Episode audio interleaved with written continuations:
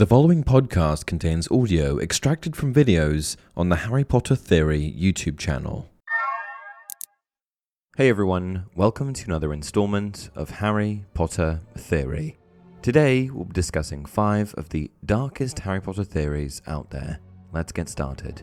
Voldemort wanted to completely destroy Harry. It's a well known fact, for those of you who have read or seen The Goblet of Fire, that Voldemort's intentions throughout the entire plotline of this installment is to capture Harry at the end of the third task of the Triwizard Tournament, use his blood to reincarnate his own form, and then kill him. But what if his plan was even darker and more sinister than all that? Is it not possible that the Dark Lord wanted to completely destroy Harry in every aspect possible? This theory suggests that Voldemort's plan went beyond killing Harry and leaving him for dead. For after his resurrection, the Dark Lord very easily could have dismembered Harry and taken a part of his body to create a Polyjuice potion. Upon using the potion to take on Harry's appearance, imagine that he returned to Hogwarts and went on to wreak havoc within the castle and destroy the reputation of the boy who lived. Disguised as Harry, Voldemort could have murdered other students and teachers, stolen priceless and powerful magical artifacts, retrieved his Horcrux that resided there, and then fled, leaving death and destruction in his wake the responsibility of which would have all fallen on Harry. Death Eaters are actually cannibals. As the followers of the Dark Lord, Death Eaters were an organization of pure-blood supremacists who believed in their right to rule over muggles and eradicate half-blood and muggle-born witches and wizards. By the end of the Harry Potter series, it's no secret that, in addition to his supremacist and dictatorship views, Voldemort's primary goal in life was to become immortal. And so, the belief of many in the wizarding world is that his followers got their name due to the idea that the Dark Lord wished to vanquish death, or to put more plainly, to eat death. But I'm not entirely sold on that being the full story. I think that the following theory does much to explain the name of Voldemort's followers in a way that completely matches up with what we know about the Dark Lord and his army of evil witches and wizards. They were cannibals. Simply put, imagine that in order to become a Death Eater, a witch or wizard would need to eat another human to officially pledge themselves to Voldemort. The kiss can turn people into Dementors. The ghoul like magical beings known wizarding worldwide as the Dementors are some of the darkest creatures introduced throughout the Harry Potter series.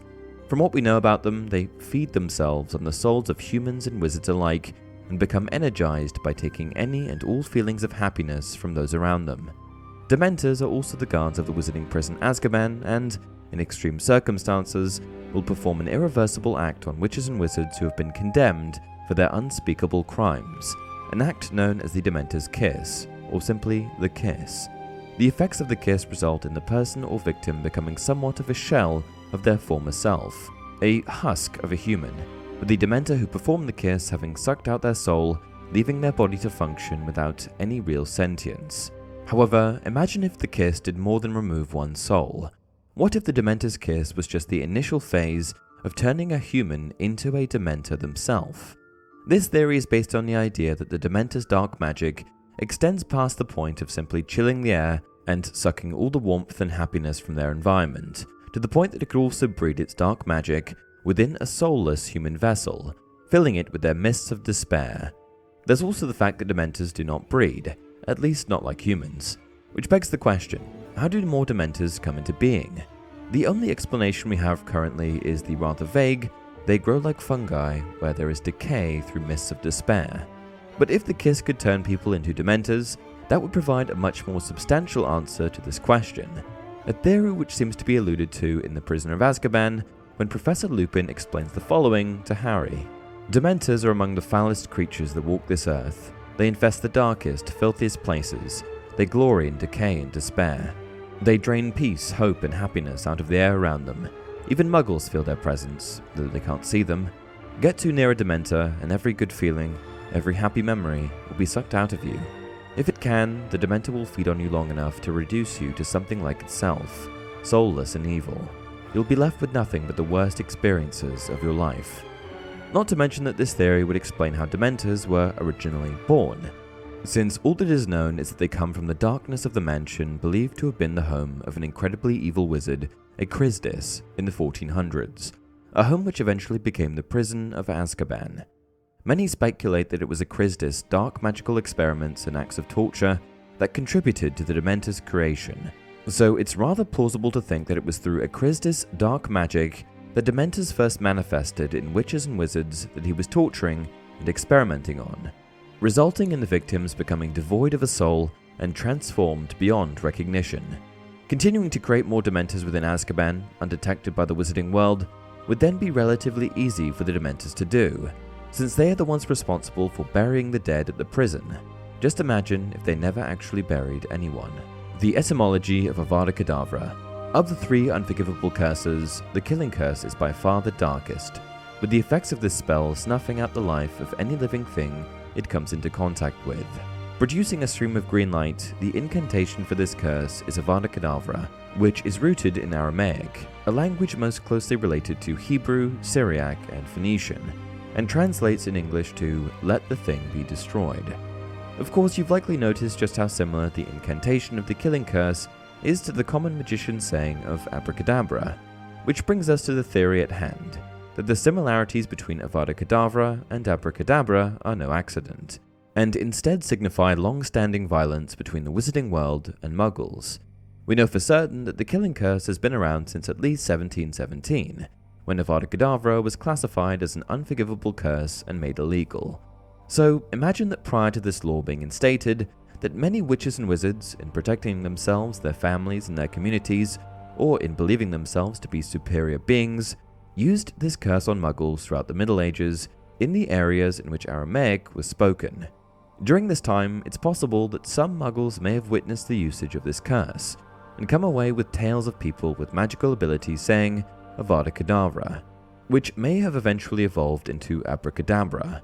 What's more, as this is the one well known incantation that survived muggle culture throughout the centuries, it's fairly clear that the predominant interaction between the wizarding world and the human one was quite violent indeed. Harry actually dies from the killing curse, Near the end of the Deathly Hallows, Harry bravely chooses to meet his death at the hands of Voldemort in order to allow his allies, friends, and loved ones a fighting chance at defeating the Dark Lord. And after a brief stint in what appears to be limbo, parading around King's Cross, Harry decides to go back to the world of the living, with the killing curse only having destroyed the bit of Voldemort's soul that resided inside of him. But what if everything that happens after Harry meets a dead Dumbledore in King's Cross is a continuation of his version of the afterlife. Imagine that he never actually came back to life, and in reality, he did in fact die. What happens after his brief chat in Limbo is just what he hopes would have happened back in the real world his final defeat of Voldemort, fulfilling his destiny as the hero he was always said to be, creating peace, and eventually marrying Ginny and having children that he named after loved ones. But what about the rest of the Battle of Hogwarts, you may be asking? I believe that very well could have been the test he was given to get into the afterlife to show that he was worthy of peace. And with that, we've come to the end of another video. What did you think? What are your darkest Harry Potter theories? Please share your thoughts in the comments below, and as always, if you enjoyed this video, don't forget to like it and subscribe to the channel. Also, be sure to check out the content on Spotify, as well as extra content on my second channel, Harry Potter Theory Extra. Until next time, remember, it does not do to dwell on dreams and forget to live